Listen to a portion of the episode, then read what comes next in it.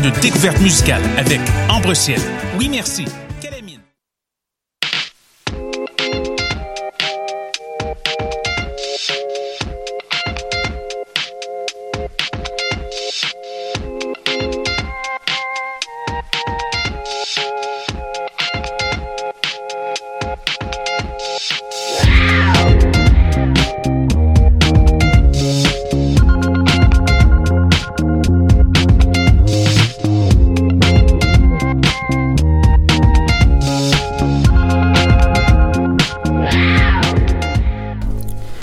Bonjour tout le monde, nous sommes le vendredi 16 avril 2021 et on se retrouve aujourd'hui pour la 121e émission de l'animal politique. Alors vous savez, on fait tous des erreurs dans la vie. Je dois vous avouer que j'en ai fait une cette semaine. Ça n'aura pas échappé aux personnes en studio. Euh, ouais, bon, on va pas passer par quatre chemins. hein. De toute façon, euh, tous les chemins mènent à Rome. Euh, je me suis teint les cheveux en bleu. En politique, le bleu, c'est souvent associé aux partis de droite. En tout cas en France, je sais pas, ici au Québec. euh, Même chose. voilà. Mais pas d'inquiétude, on n'est pas non plus sur du bleu Marine euh, Le Pen. Euh, ça reste du bleu très clair quand même. hein, donc euh, voilà, je- Je trouve que ça fait un bleu euh, assez cac. assez cac. Ouais, ouais, ouais. Euh, en attendant, j'ai eu le droit à tous les surnoms possibles et inimaginables hein, cette semaine. Schtroumpf, Joie et Tristesse, hein, donc les deux personnages dans le film sans dessus dessous, vice versa pour les Français. Euh, Kylian Mbappé, un joueur de, de soccer français qui s'est aussi teint les cheveux en bleu. James, euh, Manon, euh, est-ce que vous avez aussi des surnoms à me donner, des commentaires hein, euh, On y va, faites-vous Je plaisir. me demande juste quel schtroumpf que tu représentes aujourd'hui. Je trompe bêtise. Schtroumpf bêtise, ça me va. Je prends. C'est un bon. Mais en tout cas, j'ai hâte d'avoir les surnoms qu'on me donnera quand je ferai les cheveux roses, verts, d'autres couleurs, qui sait Sûrement Barba Papa. Sûrement, c'est sûr. Euh, en tout cas, si vous voulez euh, en savoir ou plutôt en voir plus, hein, je vous invite à regarder dès maintenant notre Facebook Live, si c'est pas déjà encore, si c'est pas déjà, déjà le cas, pardon. Euh, mais on revient à l'émission. Cette semaine, euh, les animaux politiques s'intéresseront au décès de Dante Wright, qui agite les, États-Unis depuis près d'une semaine. On parlera euh, aussi du destin de la biosphère de Montréal, et on revient tout de suite sur l'histoire des couvre-feux à Montréal.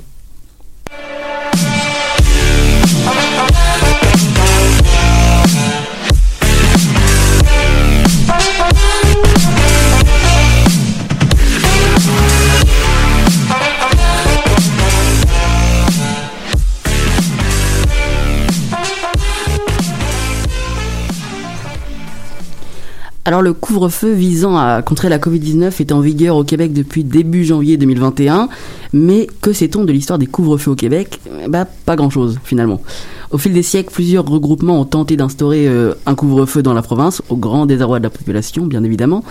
Euh, notre chroniqueur euh, d'histoire politique, James Larivière, est avec nous pour tout vous expliquer. Salut James, comment ça va? Ben, ça, super quand même. Bien de parler de ça. C'est quelque chose qui, qui, qui me tiquait un peu. Hum, Donc, J'imagine. ouais, j'ai appris des choses. On en entend beaucoup parler, mais on sait pas grand-chose finalement.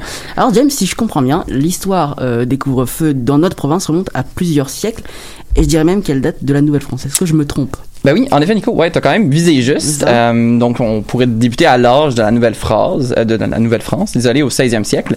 Euh, donc, l'île de Montréal, une jeune colonie, se voit instaurer un premier couvre-feu.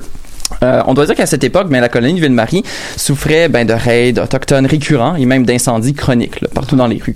Euh, pour limiter les dégâts, on a donc décidé d'imposer un premier couvre-feu à 21 heures. Lorsque ben, la cloche de l'église donne un signal aux habitants de Ville-Marie de rentrer chez eux, barrer leurs portes et d'éteindre leur feu. Bon, on peut se dire que c'était une autre époque, mais même au 16e siècle, euh, les consignes n'étaient pas toujours respectées. Euh, une fameuse auberge dirigée par une Madame de Folleville euh, est même visée de plaintes de citoyens qui sont concernés parce qu'un bon nombre de, de gentilshommes se rassemblent à l'intérieur après l'heure du couvre-feu pour faire ben, le party. Hmm. Sais pas exactement c'est quoi les détails, mais bon, euh, comme dit le dicton québécois, faire le party comme l'an 1600. Euh, non, c'est pas un dicton, je l'ai inventé. Mais bon, euh, on voit que même au temps de la Nouvelle-France, euh, les gens brisaient quand même les règles du couvre-feu. Finalement, bien le couvre-feu a été aboli quelques années plus tard lorsqu'on a réussi à construire les fortifications de la ville.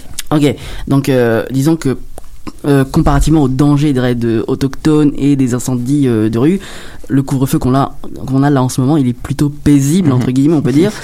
Euh, donc on a un premier couvre-feu au XVIe siècle, mais il faudra attendre jusqu'au XIXe siècle pour en voir un nouveau s'instaurer. Oui, ben à cette époque, on parle pas vraiment d'un couvre-feu, Ah. mais plutôt d'un guet. Euh, qui est implanté à Montréal. Donc le 1er avril 1818, l'administration locale de la ville met sur pied, on pourrait dire, une force constabulaire, donc euh, considérée de nos jours comme, on pourrait dire, l'ancêtre de la SPVM, donc la première force policière de l'histoire de la ville. Euh, cette nouvelle force constabulaire, ben en gros, elle doit assurer la sécurité, la tranquillité nocturne et aussi la clarté des rues qui étaient mal éclairées la nuit. Il n'y avait pas de lampadaire à l'époque. Euh, Imaginez-vous aussi que ben, en 1818, il n'y avait pas d'alerte Amber qu'on recevait sur nos cellulaires, ni de façon vraiment euh, de communiquer directement avec les citoyens chez eux.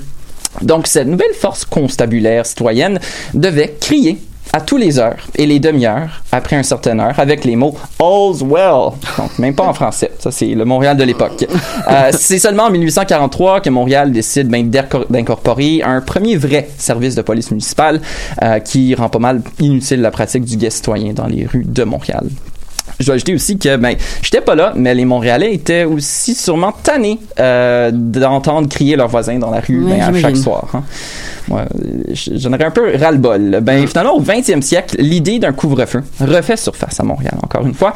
Mais cette fois, on va viser les jeunes de la ville et on va chercher à encourager les bonnes mœurs de l'époque. Donc, on voit grandir l'influence de plusieurs organismes sociaux religieux qui sont inquiets vraiment face, et je cite, euh, aux occasions dangereuses qui guettent la jeunesse montréalaise. Par Ouh. exemple, ouais, c'est assez dramatique hein, comme, choix de mots. Ben, on critique euh, les sorties de soir, les courses et les jeux dans les parcs euh, ou même dans les ruelles. En 1937, une délégation spéciale même rencontre le comité exécutif de la ville en soulignant à quel point ben, il y a trop de liberté le soir, ça entraîne les enfants dans une dégénérescence morale, un irrespect de l'autorité, etc., etc. Ben, donc, un conseiller municipal même est quand même en faveur de cette résolution. Il raconte une série d'incidents de vandalisme, de feu, où est-ce que les enfants ont passé l'été euh, à, à briser les vitrines, à faire des vols dans les champs et les hangars de la ville. C'était vraiment un chaos. On, on- on pourrait sentir qu'il y avait une anarchie constante dans la ville à cause de la jeunesse. Ben Euh, oui. Vu comme tu le racontes, oui, c'est ça que je comprends. un peu de même. Euh, finalement, après quelques années de pression, on adopte le nouveau règlement en quasi-unanimité le 2 septembre 1942 qui impose un couvre-feu à tous les jeunes de moins de 16 ans. Ah oui, carrément, d'accord. Bon. Ouais. Euh, moi qui pensais que les jeunes s'ouvraient déjà assez injustement aujourd'hui. Euh, mais sinon, qu'est-ce qu'on peut dire de l'époque euh, bah, de la grippe espagnole, donc il y a un peu plus de 100 ans, de la Seconde Guerre mondiale? Ouais, ben c'est un peu des mythes, hein. Donc même la pandémie de la grippe espagnole de 1917 elle n'a pas abouti vraiment à un couvre-feu Ah, généralisé. Euh, bon, bien que ben, le gouvernement avait interdit aux gens d'aller dans les théâtres euh, et les églises et euh, qu'on avait aussi imposé des restrictions autour de la libre circulation euh, des citoyens en soirée pendant la nuit, aucun couvre-feu, vraiment comme nous on vit aujourd'hui, n'a été imposé. Euh, ben, par contre, on- durant la Deuxième Guerre mondiale, on voit une situation un peu différente surgir, euh, due aux craintes d'une invasion allemande dans le bas du fleuve, là, où est-ce qu'on avait des, des sous-marins allemands vraiment dans l'eau du Saint-Laurent. Euh, ben, Québec instaure une politique d'obscuration dans les trois grandes villes de la province, ce qui est à Montréal, à Québec et à Trois-Rivières. Cette politique d'obscuration, qu'est-ce que ça veut dire? Ouais, Euh, ben simplement qu'à chaque jour, à 22 heures, ben, les sirènes des casernes de pompiers partout en ville s'activent pour avertir les citoyens de fermer leurs lumières, leur résidence. Euh, dans les rues, les gens qui sont en train de conduire dans leur voiture, ils doivent s'arrêter à l'instant sur le bord de la route, éteindre leur phare. Et on attend donc pour une deuxième sirène à 22h10 qui annonce la fermeture de tous les lumières publiques. Et ensuite, une troisième et dernière annonce à 22h25, mais cette fois-ci faite par les cloches de l'église, un peu plus calme, qui annonce la fin des opérations. Donc là, tout pouvait reprendre. Ouais, un D'accord, donc c'est un couvre-feu de, de- de 20 minutes, quoi. Ben, c'est- ça. Les détails sont flous, mais en effet, on avait cette obscuration qui, qui arrivait. C'est ça. C'était une opération. Ok, donc en voyant euh, les mesures là que tu nous dis, que ce soit euh, la population qui fait le guet au 19e siècle, euh, la politique d'obscuration euh, pendant la guerre, c'est quoi la signification du couvre-feu qu'on vit en ce moment? Ben, comme on, on a pu le voir, l'instauration des couvre-feux, vraiment, euh, l'a presque toujours été pour des questions de sécurité publique. Mhm. C'est un peu évident, mais bon. Même le couvre-feu instauré durant euh, la crise des émeutes, euh, de la conscription de 1918, reste microscopique comparé à, à ces mois qu'on a vit, là. ce qu'on vit en ce moment, imposé depuis le début de l'année. Mhm. Et aussi, ben, la crise d'octobre de 1970, il n'y a pas eu de couvre-feu. Ah. Moi, plusieurs de mes amis m'interrogeaient, il n'y a pas eu de, de- de couvre-feu durant la crise d'octobre. Non, l'armée était dans la rue. Oui, il y avait les- la loi sur les mesures de guerre qui avait contribué à la suspension de nos droits fondamentaux, mais aucun décret n'a été adopté durant cette époque pour empêcher vraiment les citoyens de circuler librement. Mm. Euh, on peut dire que ben, le couvre-feu généralisé de la COVID-19 est le premier en son genre au Québec. Oui, clairement. C'est historiquement incomparable. Donc les Québécois, ben, on a vu qu'ils sont habitués à faire des compromis pour leur propre sécurité, mais aujourd'hui, c'est c'est un autre niveau. Mais euh, de mon bord, moi je croise mes doigts pour un retour rapide à la normale, Nico, et je lève pour qu'on puisse un jour se réunir dans un bar pacté de Montréal avec cette odeur de bière, Mm. qu'on puisse lever un verre à la fin du confinement. Je crois qu'on en rêve tous. Hein. J'aimerais bien euh, le lever mon verre dans un bar, mais bon, c'est pas dans mon agenda, hein, je vais pas te le cacher, ni dans celui de François Legault, je pense. Euh, merci beaucoup, euh, James. Tout de suite, on écoute comme les garçons de Jeanne d'Arc. Fait plaisir. Bonne journée. Merci.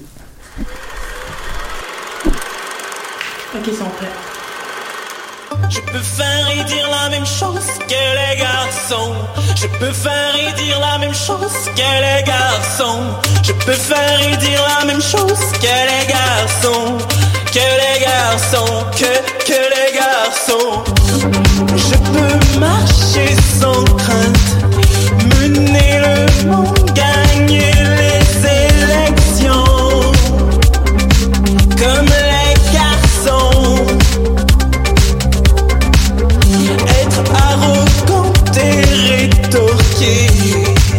avoir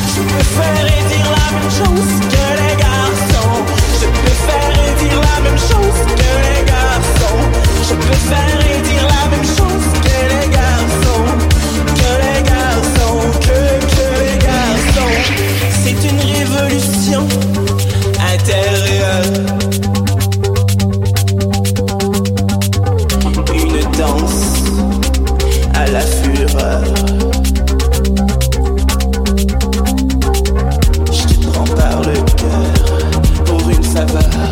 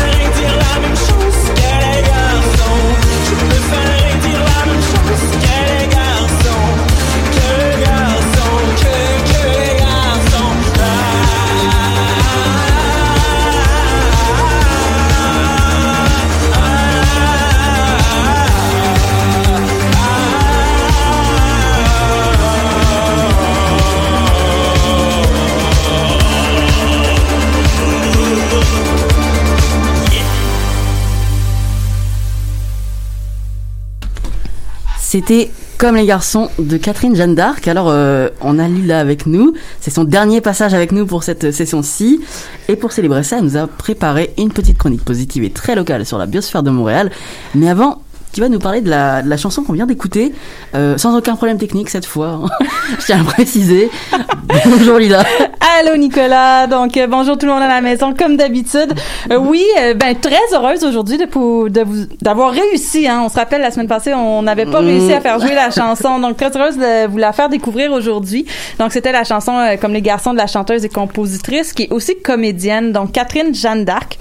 Elle est aussi, hein, elle a beaucoup de chapeaux. Elle est autrice féministe, membre de- du milieu LGBTQI+, et leader du groupe rock féministe Charogne. Euh, donc, euh, ben, je- on se le cachera pas. Je pense pas qu'il y a rien de nouveau là-dedans. Moi aussi, je suis féministe et je trouve que cette chanson-là, euh, on était tous en train de danser dans le studio. Elle est vraiment entraînante. La voix de de de, de Charogne, de Catherine Jeanne d'Arc est, est vraiment puissante aussi. Mais c'est assez choquant quand on écoute les paroles. euh, puis moi, je trouve qu'elle pousse à réfléchir. Donc, excusez, je viens d'accrocher le micro, mais par exemple, elle a dit euh, Moi, euh, je peux gagner les élections comme les garçons. J'aimerais quand même nous rappeler qu'on n'a jamais eu de première ministre ici au Canada et qu'au Québec, on a eu le bref passage de Pauline Marois. Hein, ça nous a pas beaucoup plus avancé. Donc, euh, hein, euh, à réfléchir. Puis il y a aussi cette autre phrase coup de poing là, quand, on- quand je rentre tard le soir, jamais je ne crains la mort. Une autre phrase très très pertinente à la Ouais. lumière de tous ces derniers féminicides. Puis euh, il y a aussi une recherche qui vient de sortir sur le harcèl- harcèlement de rue. Bref, une artiste à découvrir et surveiller, à mon avis. Bah, merci euh, Lila de nous faire découvrir des artistes locaux. hein. Si t'en as d'autres, si t'as d'autres idées, n'hésite pas. Absolument. Euh, on souhaite bon courage à Catherine Jeanne d'Arc et une, euh, on espère que ça se passera très bien pour elle et que, et que ça prendra. Tout à fait. Euh, on va maintenant passer à ta chronique du jour, qui porte sur une belle annonce cette semaine, puisque le futur de la biosphère de Montréal est maintenant assuré à Montréal. Pardon. Est-ce que je me trompe? Est-ce que c'est bien ça? Oui, non, en fait, c'est exactement ça, Nicolas. Donc, euh, ben, pour ceux et celles qui ne le savent pas, la biosphère, c'est cette énorme boule ronde qu'on peut Mhm. voir sur l'île Sainte-Hélène quand on entre à Montréal par le pont Jacques-Cartier. Euh, donc, elle a été construite en 1967 à l'occasion du fameux Expo de Montréal. Et euh, depuis 1995, elle abritait aussi un musée dédié aux grands enjeux environnementaux. Euh, par exemple, les changements climatiques, la protection des milieux aquatiques, etc. L'un des seuls musées du genre en, en Amérique du Nord. Donc, c'est vraiment un Ah oui. emblème de Montréal. Très, très intéressant. Mais en 2012, le gouvernement Harper a mis fin aux activités du musée et en plus a supprimé euh, par le fait même là, beaucoup de postes euh, sur place. Et euh, faut-il s'en étonner hein, de la part d'un gouvernement conservateur qui aujourd'hui encore refuse de reconnaître l'existence même des changements climatiques? C'est quoi, les changements souvient? climatiques? Voyons, ça n'existe pas. Et donc à l'époque, la décision avait évidemment été décriée comme étant l'une des façons que le gouvernement euh, avait choisi de- de- d'utiliser pour diminuer la visibilité, la recherche et la conscientisation là, sur les enjeux Mmh. environnementaux. euh, qu'ils essayaient de minimiser. Ok, donc si je, si je comprends bien, depuis 2012, il n'y a plus de musée. Donc l'en- l'endroit, il ressemble à quoi, là, depuis tout ce temps? Ben, intéressant parce que euh, l'automne passé, je suis justement allée à côté de la biosphère. J'étais à vélo, je faisais un petit tour sur l'île Sainte-Hélène. Nico, as-tu déjà été sur l'île Sainte-Hélène? Non, jamais. Et voilà. J'ai déjà vu la boule, mais jamais j'y suis allé. Exactement. ben, c'est vraiment un parc magnifique. Je t'invite à aller le visiter. Il y a de grands arbres. On est au milieu du fleuve. Il y a la vue du centre-ville au loin. Mhm. Euh, et donc, euh, je pense que ça vaut la peine, surtout en ce moment, on sort pas beaucoup Ouais. chez nous, puis les parcs euh, à Montréal, ils sont toujours pleins. Donc, sauvons-nous de Montréal, sauvons-nous de l'île. Je veux dire, c'est une station de métro, là, genre, c'est vraiment pas loin. Euh, on peut y aller à vélo, mais ça, ça demande un peu plus de cardio. Bref. Euh, et, et donc, bon, voilà, je reviens. À l'automne, j'étais sur l'île Sainte-Hélène, un petit tour de vélo, et je suis allée voir la biosphère, puis je me rappelle, parce que moi, j'étais déjà allée, euh, quand j'étais enfant, euh, je me rappelle avec l'école au musée et tout, et là, c'était une ambiance qui était complètement différente. C'était assez, euh, un peu comme dans un film post-apocalyptique, tu sais, on le sentait un peu la- l'abandon, la décrépitude, euh, elle est comme posée là dans le parc avec personne autour, Ah. euh, personne dedans évidemment, c'était vraiment particulier à voir. Et donc, euh, ben, sur les 45 millions de dollars qui ont été annoncés cette semaine par le gouvernement qui est fédéral, provincial et la ville de Montréal, c'est une enveloppe conjointe, il y a 15 millions qui vont être utilisés pour rénover la biosphère. Et après mon petit passage à côté d'elle, je me dis, ben, c'est bien. hein. Ça- Ah, ça- ça va être utile, oui. C'est sûr.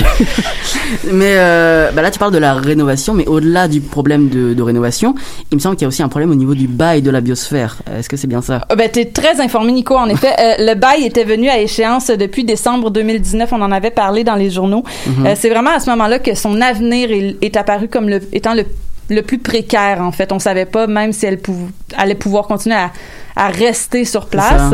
Et donc, ben, tout ça s'est réglé lundi là, dernier grâce à l'annonce de notre cher ministre du patrimoine, Stephen Guilbeault. On, on s'en rappelle, hein, Stephen Guilbeault était à Greenpeace avant. Euh, du ministre québécois de l'Environnement, Benoît Charette, bien sûr, de la mairesse de Montréal, Valérie Plante. Euh, J'ai dit 45 millions tantôt, n'est-ce pas? Eh bien, il reste un 30 millions là-dessus. Ouais. Et ce 30 millions va servir à assurer la pérennité et les activités du musée sur l'environnement.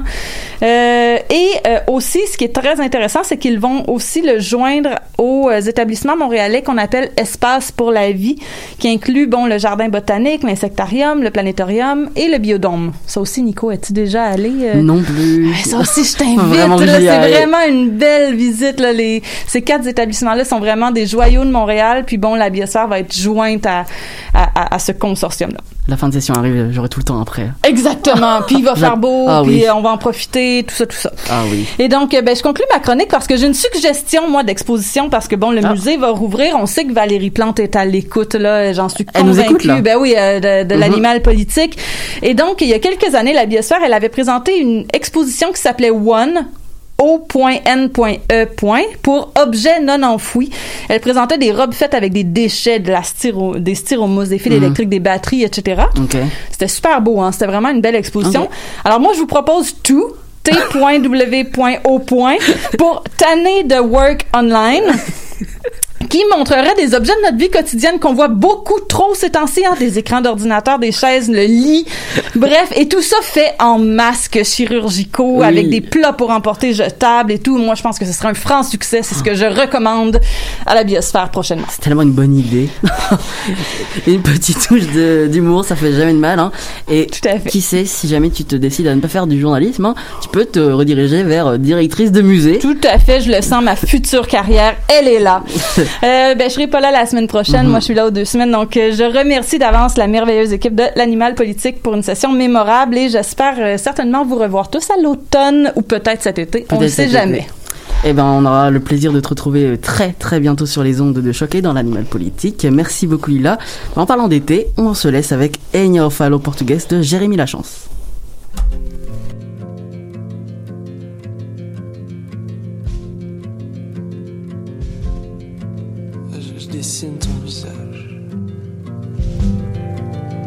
Désolé, mais moi, je dessine pas très bien. Fait que pourquoi je te dessinerais? J'ai listé des raisons, puis au bout d'un moment, il y avait plus d'encre pour te dessiner. Ah, c'est peut-être pas que je suis narcissique, mais plutôt que je sais pas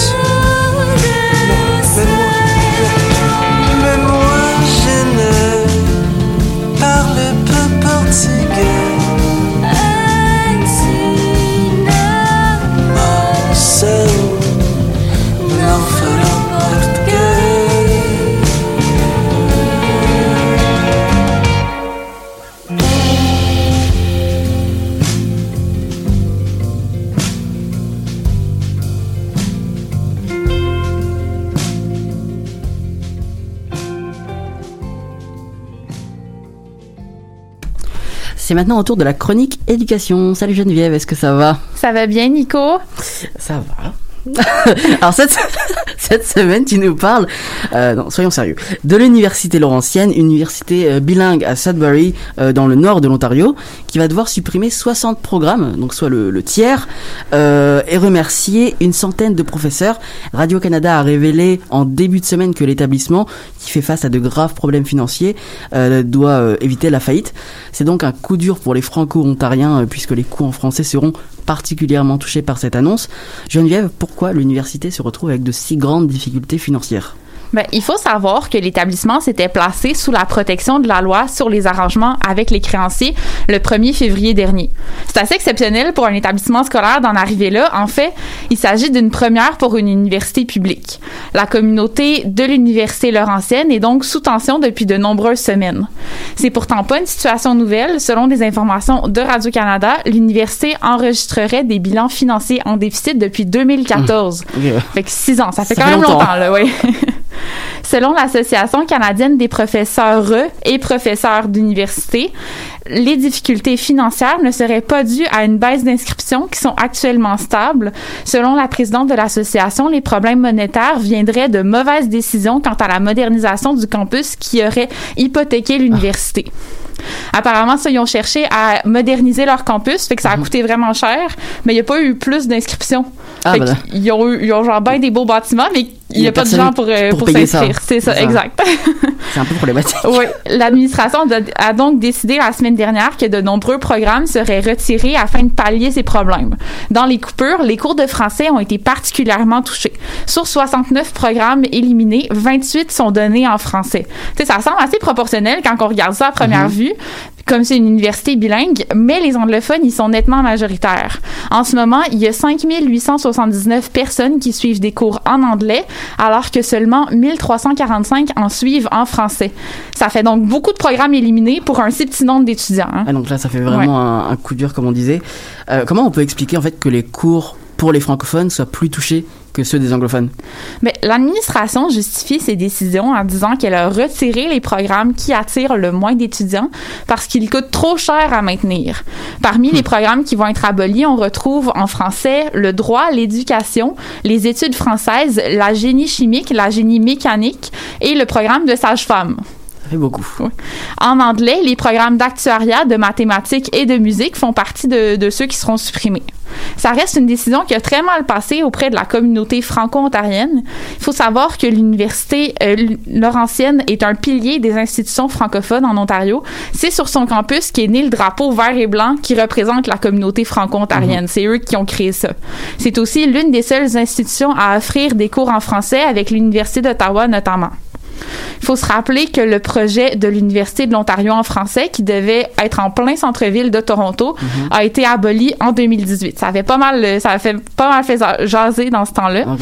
À ce sujet, Radio-Canada a aussi appris cette semaine que lors d'une réunion secrète, peu avant que le projet soit officiellement abandonné, les dirigeants de l'Université d'Ottawa et de l'Université Laurentienne auraient tenté de convaincre la ministre des Affaires francophones de l'Ontario, Caroline Mulroney, que leurs établissements étaient mieux placés pour offrir des cours en français. On Donc, on veut que- garder nos étudiants, dans le ça, fond. c'est un peu ça.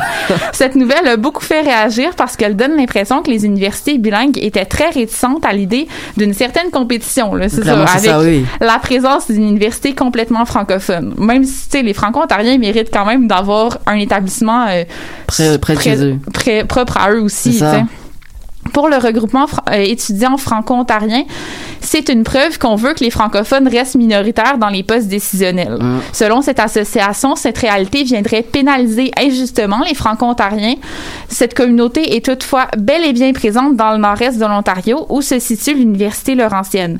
Effectivement, les francophones représentent le corps de la population là-bas, quand Ah même. quand même, ok, ouais.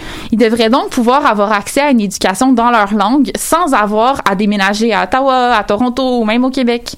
Avec les coupures, c'est ce que craignent plusieurs pour avoir accès à une éducation postsecondaire. Ah, du coup, si je comprends bien, l'enjeu, il est majeur à long terme, en fait, pour des, des milliers de jeunes franco-ontariens. Est-ce qu'on sait comment a réagi la classe politique? Ben, la ministre des langues officielles du Canada, Mélanie Joly, a admis avoir été sous le choc en apprenant la sévérité des coupures que devra faire l'Université Laurentienne. Elle affirme que le gouvernement fédéral est prêt à agir pour assurer la survie de l'institution et surtout l'accès à une éducation supérieure en français pour les Ontariens. Elle reconnaît les limites de son gouvernement puisque l'éducation est une, compé- une compétence provinciale. On peut l'écouter en entrevue à la chaîne de télé CPAC plus tôt cette semaine. Qu'il y a différents scénarios euh, qui sont sur la table, mais c'est certainement au gouvernement de l'Ontario à jouer son rôle pour organiser la communauté, trouver des solutions euh, et, et être en mesure d'offrir une charge de cours euh, intéressante euh, à la population estudiantine et certainement aussi de ne pas perdre euh, l'expertise qui a été développée à l'Université Laurentienne au cours des décennies en- en- dans, dans, dans le domaine. Le gouvernement de l'Ontario se fait pourtant discret depuis des semaines devant les médias quant à la situation, sous prétexte que cette affaire est devant les tribunaux. Fait que ils disent ah oui on peut rien faire, on peut rien dire On parce laisse que la justice faire. Exact. La nouvelle interpelle beaucoup plus la classe politique québécoise. Mercredi, l'Assemblée nationale du Québec a adopté une motion qui a été présentée par le Parti québécois pour dénoncer le sous-financement des établissements des communautés francophones minoritaires et affirmer leur solidarité avec les Ontariens touchés par la situation à l'Université Laurentienne. Le porte-parole de la ministre des Relations canadiennes et de la francophonie canadienne du Québec, Sonia Lebel, a affirmé à Radio-Canada, et je cite, que toute la francophonie canadienne, incluant, euh, incluant le Québec, prend un coup dur chaque fois que la langue française subit un recul au Canada. Le porte-parole rappelle que ce dossier est entre les mains du gouvernement ontarien. Hein.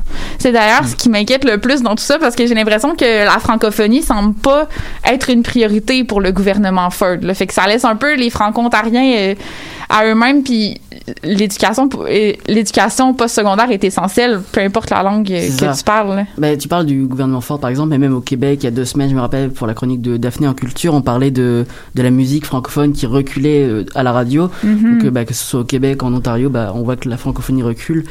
Euh, Maintenant, c'est la langue française qui est directement attaquée dans les, dans les cours. Et même euh, avec les avec euh, l'éducation postsecondaire, on voit en ce moment qu'il y a de plus en plus de jeunes francophones qui décident d'aller étudier au cégep en anglais. Là, fait que Mm. c'est vraiment euh, beaucoup d'inquiétudes liées à l'éducation postsecondaire francophone en Ontario, mais partout au, au pays, j'ai l'impression. Là. Oh.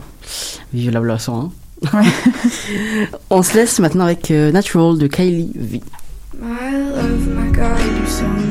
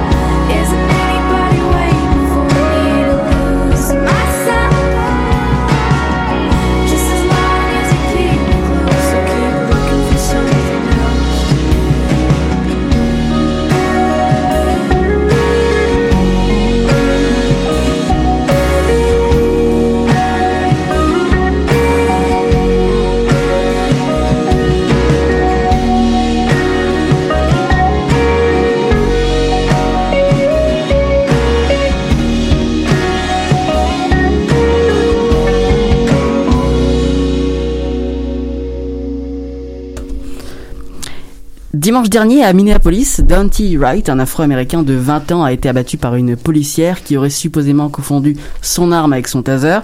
Daphné, Oui. tu es de retour. Oui, je suis là aujourd'hui. Tantôt, on parlait de moi et Oh. euh, j'apparais comme par magie. comme par magie, exactement, encore cette semaine. Alors tu profites de ton retour euh, dans notre émission aujourd'hui pour faire un, un retour Oui. sur un événement qui a eu lieu il y a quelques jours. Alors pour commencer, qu'est-ce qui s'est passé le 11 avril dernier au Minnesota? Bon, en fait, euh, voilà, c'est ça. un jeune homme s'est fait arrêter à la base pour un contrôle de ses plaques d'immatriculation qui étaient hors règle. Alors, un jeune homme afro-américain de 20 ans. Et euh, les policiers avaient remarqué qu'il y avait quelque chose de suspendu après son rétroviseur, ce qui est pas légal euh, au Minnesota. Les policiers l'avaient interpellé, mais au moment de lui passer les menottes, euh, ce qui s'est passé, c'est que, comme on peut le voir dans la vidéo qui a été euh, faite et diffusée lundi par la police, euh, il a tenté de se défaire des agents de police et euh, a remonté dans sa voiture. La policière, pour l'empêcher de s'enfuir, a pris son arme et lui a tiré dessus. Selon elle, comme, comme on, on dit, elle aurait confondu avec euh, son taser. Alors là, c'est là où le débat euh, s'enclenche. Mais bon, finalement, le jeune homme a réussi à rouler quelques centaines de mètres, mais s'est frappé à un autre, euh, un autre véhicule. Il est finalement décédé. Ok. Et comment a, a réagi la population du coup devant ce nouveau meurtre?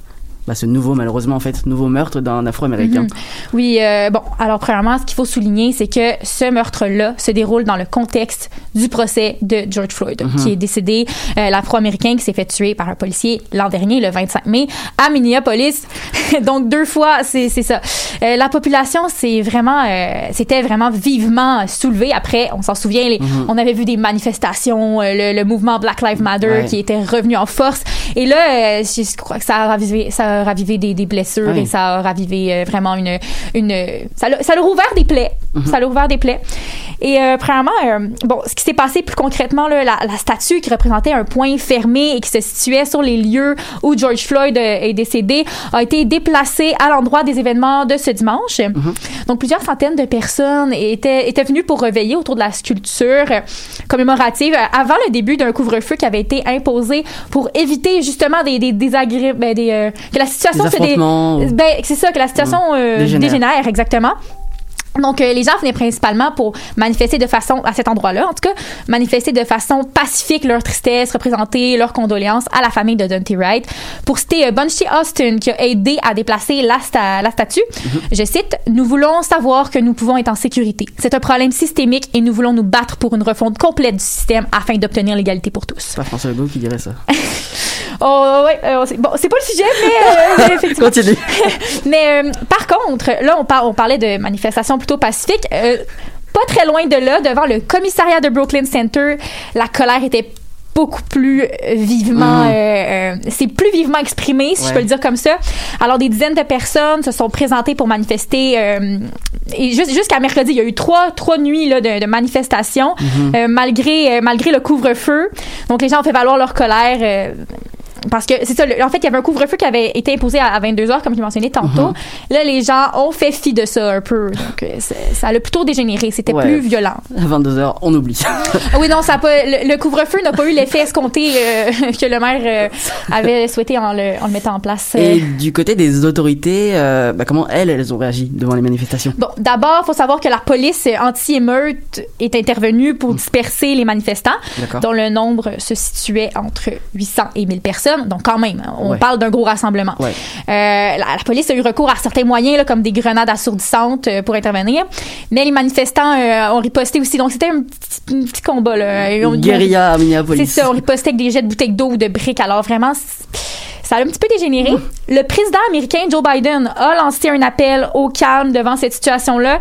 Euh, ben, certainement, il a qualifié les événements de tragiques et a demandé aux manifestants de rester pacifiques. Parce que là, on parle pas de simplement de commém- tu sais, une commémoration. Mhm. Il y a quand même eu des... Des affrontements Des affrontements. violents. Quoi. Mais euh, il souhaite que l'en- l'enquête soit terminée avant de euh, tirer des conclusions et tout. Mhm. Euh, pour le citer, le fait est que nous savons que la colère, la douleur, la souffrance qui existe chez les personnes noires dans, dans ce contexte est réelle, sérieuse et importante.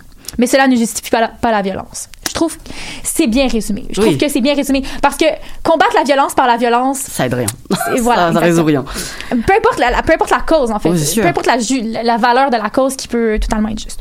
Et si on s'intéresse du coup à la policière qui a confondu son arme avec son taser, je rappelle, euh, qu'est-ce qu'elle devient? Alors, on s'entend qu'elle a été euh, inculpée d'homicide involontaire mercredi et a été euh, libérée sous caution fixée à 100 000 Mm. quand même. Ouais. Elle a quitté son poste mardi et a passé au tribunal pour la première fois jeudi à 13h via Zoom. Mm-hmm. Elle pourrait être condamnée à 10 ans euh, derrière les barreaux si jamais elle est jugée coupable. Alors, c'est ça, on verra euh, ce qui s'en vient de ce côté-là. Mm-hmm. Mais son principal argument, c'était, c'est ça, d'avoir confondu avec son taser. Mais la famille de Dante Wright a contesté. euh, ben, leur avocat a affirmé une agente de- avec 26 ans d'expérience sait faire la différence entre un taser et une arme à feu. Ce qui est plutôt un bon argument. Euh, 26 ans d'expérience, euh, c'est. Mais après ça, je crois que encore, encore d'après ce que Biden a dit, l'enquête, une, enquête mérite d'être faite pour Mhm. bien, Ouais. euh, bien juger. Mais euh, avec ces avec ces événements-là, euh, voyons, on allait dire assaisonnés, additionnés, Oui, additionné. additionnés à la mort de George Floyd l'an passé, on voit que vraiment il y a eu des gros impacts sur la société. Euh, on le remarque avec les manifestations, euh, avec les deux familles qui ont qui se sont mutuellement fait part de leur soutien. Ils vivent sensiblement la même chose. Donc la famille de Floyd notamment fait savoir à la famille de, de Wright qu'ils étaient à leur côté Mhm. et euh, les deux familles se sont unies mardi pour demander une réforme du euh, système de la police aux États-Unis pour donner une autre idée là, de l'ampleur à quel point ça a touché plusieurs secteurs. Euh, les événements ont même eu un impact sur le milieu du sport. Donc, euh, les, les- oui, au baseball, les Twins du Minnesota ont annoncé lundi qu'ils allaient reporter leur match qui était prévu euh, de base contre les, euh, contre les Red Sox lundi. Donc, c'est une décision qui a été prise entre le baseball majeur et les, et les autorités locales pour respecter justement le- la, la tristesse des événements. D'accord. Bah, merci beaucoup, Daphné. On voit ça- que ça fait plaisir, Aux on- États-Unis, l'histoire se répète. hein. Plus c'est gros, plus ça passe. C'est c'est très triste. C'est c'est triste de voir que on comprend la colère qui s'accumule après chaque, peu importe que ce soit justifié ou non. On comprend que dès qu'on voit le meurtre d'une personne afro-américaine, ça rajoute, ça, ça, ça fait un coup de poignard à chaque fois. Mais c'est ça. Mais admettons que la policière, elle est vraiment confondue son taser et son arme. Bah, c'est quand même pas très rassurant d'être protégée par des gens comme ça. Exactement. Oui, parce que là, y a- peu importe qu'est-ce qui s'est passé, Ouais. la personne est morte. C'est ça, c'est la finalité, c'est le résultat. Donc, peu importe la, la raison derrière ça, je veux dire, euh, est-ce qu'on peut faire confiance à la police? Qui confond une arme C'est grave. C'est une erreur extrêmement grave. Venant d'un peuple qui a confondu pendant 4 ans un président avec un misogyne, sexiste, homophobe. C'est une bonne C'est pas, c'est pas rassurant non plus, quoi. Il y a beaucoup de choses peu rassurantes dans la société d'aujourd'hui, malheureusement. Et euh, je tiens à, à- à rapporter un petit élément euh, qu'on vient d'apprendre ce matin, la mort d'un jeune Afro-Américain à Chicago. euh, il s'appelait Adam Toledo, il avait 13 ans et il a été abattu par un policier le 29 mars dernier alors qu'il levait les mains vers le ciel. La vidéo vient d'être diffusée, donc c'est à suivre dans les, dans les jours à venir. Euh, C'est pas rassurant quand même se dire qu'on est supposé se sentir en sécurité avec la police. Exactement. Euh, Ça c'est arrange rien, qu'on bah. se sent plus en sécurité avec eux. Si la Ben- police peut pas assurer la sécurité, qui l'assure? Exactement, parce qu'on se base normalement sur la police, on est supposé se dire, OK, ces gens-là sont là pour nous protéger. Mhm. Donc, peu importe, euh, quand, quand on ne sait pas si on va être victime nous-mêmes d'un coup de fusil, c'est- c'est c'est très... Non, c'est c'est marcher alarmant. dans la rue, rouler tranquillement. euh, Oui, c'est c'est alarmant. Est-ce que, est-ce que tu sais c'est où que le jeune homme a été... À Chicago. Ah, c'est Ouais, c'est ça, tu avais mentionné Ouais. Chicago. Ah, c'est voilà, c'est aux États-Unis. C'est partout aux États-Unis. C'est partout aux États-Unis. Donc, euh, à revoir, je, comp- je peux comprendre les deux familles de, de Floyd et de, Right. de Wright de vouloir une, une réforme là, du système de police. C'est c'est très C'est justifié. urgent. George Floyd, Don't You Right, Adam Toledo, Tant d'amour perdu, c'est justement le titre de la musique qu'on s'apprête à écouter de l'impératrice.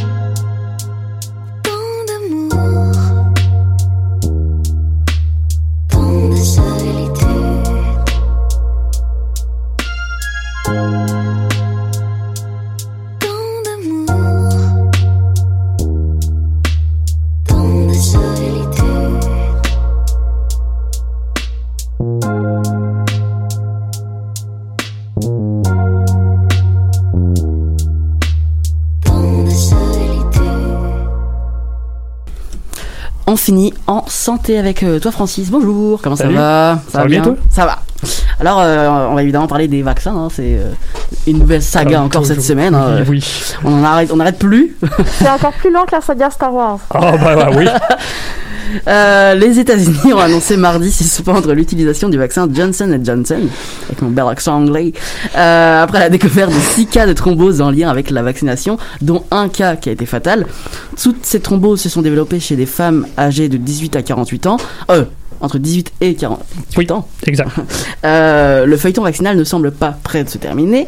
Alors avant de plonger dans le cœur de ton sujet, Francis, est-ce que tu peux nous rappeler aux auditeurs et aux, aux auditrices qui n'ont pas suivi tes deux dernières chroniques que j'invite à aller regarder tout de suite, c'est quoi une thrombose? Oui. Euh, je peux, je peux faire ça. peux. Euh, une thrombose, c'est la formation d'un caillot sanguin, ici souvent dans la région du cerveau, qui peut avoir des conséquences dramatiques. Les experts soupçonnent que une réponse immunitaire du corps face au vaccin est à l'origine des caillots sanguins. Ok, donc merci pour cette euh, récapitulation. Aucun problème. Bon, on on sait que les Européens ont imposé des restrictions d'âge sur le vaccin AstraZeneca après avoir eux aussi découvert des cas de thrombose dans les semaines précédentes. Pourquoi les États-Unis ont carrément suspendu l'utilisation du vaccin Johnson Johnson au lieu d'imposer des, simples restrictions, C'est tout simple parce que ils l'ont fait parce qu'ils peuvent se le permettre Ah, de ok. le faire. C'est tout simple. C'est- simple comme ça. Environ euh, 6,5 millions de doses du vaccin Johnson Johnson ont été administrées jusqu'à maintenant sur un total de 195 millions Ah de doses. Ça reste Tout vaccin, oui, tout vaccin confondu. Donc, ça reste assez mini. Ils peuvent se permettre de, de couper dans ça. le Johnson Mm. Johnson sans problème. Le vaccin Johnson Johnson représente donc un maigre 3 Ce n'est donc évidemment pas sur ce vaccin que le gouvernement Biden se repose pour mener sa vigoureuse campagne de vaccination. Mm. Il sait qu'il peut compter sur l'approvisionnement constant et généreux des premiers de classe Pfizer et Moderna. le retour, Le retour de enfin. Pfizer. Ça fait longtemps que je n'avais pas dit ce mot-là. Oui. Je suis vraiment content. et euh, comme pour... euh, Pardon, oui, comme pour euh, Astra, AstraZeneca, AstraZeneca, pardon, en Mhm. Europe, Mhm. les autorités sanitaires américaines ont plaidé la prudence, même si les cas de thrombose sont aussi rares qu'avec le vaccin européen, qui d'ailleurs n'est toujours pas autorisé aux États-Unis, Mhm. AstraZeneca. Et euh, puisque tous les Américains sont des... euh, oh, pardon, oui. D'ailleurs, j'ajouterais aussi une petite observation assez Mhm. euh, intéressante. Les cas américains sont tous des femmes en ce moment. C'est tous des femmes. Ouais. On se demande si elles sont plus à risque que les hommes de développer ces complications. On sait qu'il y a un lien entre l'ostrogène et les caillots sanguins. Je suis pas un expert, mais on Mhm. sait qu'il y a un lien entre les deux. Mais l'échantillon est trop petit pour établir une, une corrélation, parce que c'est peut-être juste qu'il y a plus de femmes qui se font vacciner, donc c'est Mm. pour ça qu'il y a plus de cas là, de caillots sanguins chez les femmes. Si c'est ça, messieurs, allez vous faire vacciner tout de Et suite. euh, allez, hein, euh, le, le pied dans la pédale, s'il vous plaît, messieurs. Bon. Donc on peut dire que cette décision, en fait, c'est un nouveau revers pour le fabricant de Johnson Johnson, bah, qui a déjà vu 15 millions de ces doses euh, gâchées, on peut dire, par une erreur humaine. C'est Euh, presque dans- drôle. C'est presque drôle. C'est surtout dramatique. c'est sûr au final. Euh, dans une de ses usines aux États-Unis, c'était fin mars. Euh, L'entreprise espérait que les caractéristiques uniques de son vaccin lui permettraient de se démarquer de la concurrence. Justement, Francis, c'est quoi ces caractéristiques uniques? C'est un des rares vaccins qui ne qui nécessite qu'une seule dose. Ça explique en partie le nombre moindre de doses administrées parce que Mhm. c'est une dose unique. Et surtout, il peut être conservé dans des simples réfrigérateurs pendant trois mois, idéal pour vacciner les populations éloignées. J'ai travaillé beaucoup sur réfrigérateur. J'imagine- paraît-tu? ça se sent. Parce que j'ai au début je disais réfrigérateur. T'aurais pu dire Pfizer à la fin, Ouais, à la place. T'arrives à le dire maintenant. oui, je suis pas pire, là. Et euh, par comparaison, euh, le... Ah non, attends, je me, oui, je vais me poser Mhm. température, oui. Par comparaison. Tu disais par comparaison? Ah oui, par comparaison, oui, pardon, je me suis trompé de ligne. Pas de problème. Le vaccin Pfizer est plus capricieux. Il demande à être utilisé en deux doses et doit être conservé à une température se situant entre moins 25 et moins 15 degrés Celsius, puis il est bon pour seulement deux semaines. Comparativement au... euh, à, euh, celui qu'on parle. Johnson Johnson. Johnson Johnson. Quand il y a tellement de noms. Au. Québec, c'est cette température-là, mais c'est pas pour deux semaines. hein. C'est, c'est, pas pour ça, c'est trois mois. C'est trois mois au Québec. hein. C'est, pas mal, euh, c'est, plus facile à conserver. c'est pourquoi certains responsables américains ont grimacé à l'annonce de la suspension, voyant dans le vaccin GNG, pour faire plus court. j'ai- c'est un outil parfait pour vacciner les populations vulnérables, ne possédant pas nécessairement les installations pour conserver les vaccins Pfizer. Donc c'est ça le gros avantage. Et, et par ici, est-ce que les autorités canadiennes comptent se priver de, bah, de ces caractéristiques avantageuses comme aux États-Unis? Pas vraiment. Ah, pourquoi? Les autorités canadiennes n'ont pas la même latitude décisionnelle. J'explique. Ouais. Je sais pas si ça se dit latitude décisionnelle. Parce que je trouve ça beau. On se comprend? On se comprend? C'est bon. Je vais aller euh, quand même vérifier ma grammaire. là. Elles peuvent moins se le permettre, elles, les autorités canadiennes, ayant beaucoup moins progressé dans sa campagne de vaccination. Mhm. Le Canada est au 43e rang mondial pour la vaccination, loin derrière les champions comme Israël, premier, et les. États-Unis, sixième. Mhm. Le vaccin Johnson Johnson a été approuvé par Santé Canada le 5 mars dernier et les Canadiens attendent toujours leur précommande de 10 millions de doses faites dès lors, supposées arriver à la fin avril. 10 millions de doses de GG, c'est 10 millions de Canadiens vaccinés, pas 5, parce que dose unique. Mhm. Exactement, très fort. Choisir de suspendre la commande de ce vaccin serait surtout très coûteux en vie humaine. La ministre des Services publics et de l'approvisionnement, Anita Anand, a déclaré qu'elle n'envisageait pas de se priver du vaccin. Je la cite ici, ouverture des guillemets. Santé Canada nous assure que le vaccin Johnson Johnson est sécuritaire et efficace, ainsi nous n'allons pas cesser l'approvisionnement. Fin de citation. Le premier ministre du Canada, Justin Trudeau, a affirmé quant à lui que son équipe suivait de près la situation aux États-Unis sans envisager une suspension complète. Ok. Euh, merci beaucoup pour, euh, pour cette chronique, euh, Francis. Aucun problème. On voit que les vaccins, en fait, posent question quand même, que ce soit au Québec, euh, aux États-Unis, Mhm. en Europe aussi. On suspend, on reprend, on arrête complètement. On en parle beaucoup, ça alimente beaucoup le vaccinoscepticisme. Tu nous en avais parlé il y a quelques mois. Oui. Euh, on sait que bah, pour AstraZeneca, c'est un cas sur 100 000. Hmm. Pour euh, GNG, comme tu dis, c'est Son six petit nom coquet, là. c'est- On peut l'appeler comme ça entre nous. Euh, c'est 6 cas sur 6,5 Hmm. millions de doses administrées. Donc, selon toi, est-ce que ça aide euh, à sortir de la crise euh, d'en parler autant? Euh, c'est sûr, c'est. Le problème avec en parler autant, comme moi je fais depuis trois semaines, c'est que ça peut provoquer une, une- Ou du moins, ça peut. euh, non, provoquer, c'est le bon mot. Ça peut provoquer une défiance chez certaines personnes, justement. Peur. regardez, on a, euh, on a euh, AstraZeneca qui a des problèmes de caillots sanguins, et là, on a aussi Johnson Johnson maintenant. C'est sûr que ça, ça peut provoquer une défiance, mais il faut, il faut savoir que les autorités doivent, les, les autorités sanitaires, ils doivent vraiment peser le risque que le vaccin il, euh, comporte et aussi les bienfaits que, ce que ça, ça apporte. Parce que, comme, au- comme je disais au Canada, ici, on peut pas vraiment se permettre de, de, se, de se priver de Johnson Johnson parce que 10 millions de, de doses qu'on ferait, ah, on va le suspendre parce qu'il y a 6 cas, même pas ici, mais aux États-Unis, qu'il y a 6 C'est cas, dont un mortel, qui c'est vraiment 10 tragique. millions, ça serait près d'un tiers des Canadiens Ouais. euh, vaccinés. C'est, exactement, c'est beaucoup. on, on en demande pas mal aux Mm. autorités sanitaires si on leur demanderait de suspendre ça. Donc c'est sûr, c'est ça provoque une défiance chez certaines personnes. Ça peut nourrir le discours vaccino-sceptique, mais il faut à travers ça, il faut balancer les risques et euh, l'effet que ça va avoir sur la, sur euh, la population qui va être peut-être un peu plus défiante. Il faut vraiment se concentrer sur la, bonne diffusion des, bonnes informations sur le vaccin pour un peu euh, clouer le bec Mm. au discours vaccino-sceptique qui va pouvoir émerger à travers de toutes ces nouvelles-là, en partie à cause des médias comme moi qui en parlent peut-être un petit Bravo, peu trop. Hey, je suis désolé. là. Mais si je peux me permettre aussi, là, euh, parce que j'embarque dans le débat euh, Ah, temps, d'ici du fond, euh, du fond de l'autre pièce, euh, dans la régie, mais euh, je trouve qu'il faut quand même aussi, euh, je crois qu'une information la plus éclairée possible, la plus complète possible et la plus est vraiment importante en fait, justement aussi pour endiguer euh, le les discours vaccinosceptiques, ne serait-ce que parce que si on n'en parle pas ou qu'on le cache, entre guillemets, on va se faire accuser de, de, de, Exactement. de ne pas avoir donné de l'information et il va, ça amplifie encore plus le discours où on dit que les médias ne partagent pas. Donc, c'est très, très, très important pour moi que les médias soient le plus transparents possible.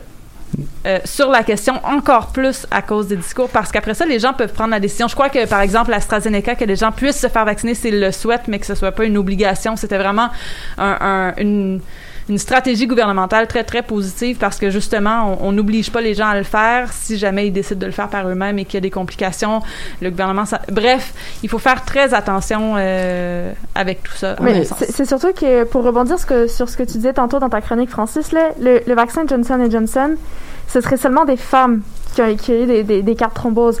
Fait qu'il y a Mhm. peut-être un lien avec l'œstrogène, mais dans ce cas-là, pourquoi est-ce qu'on arrêterait ce, ce vaccin-là?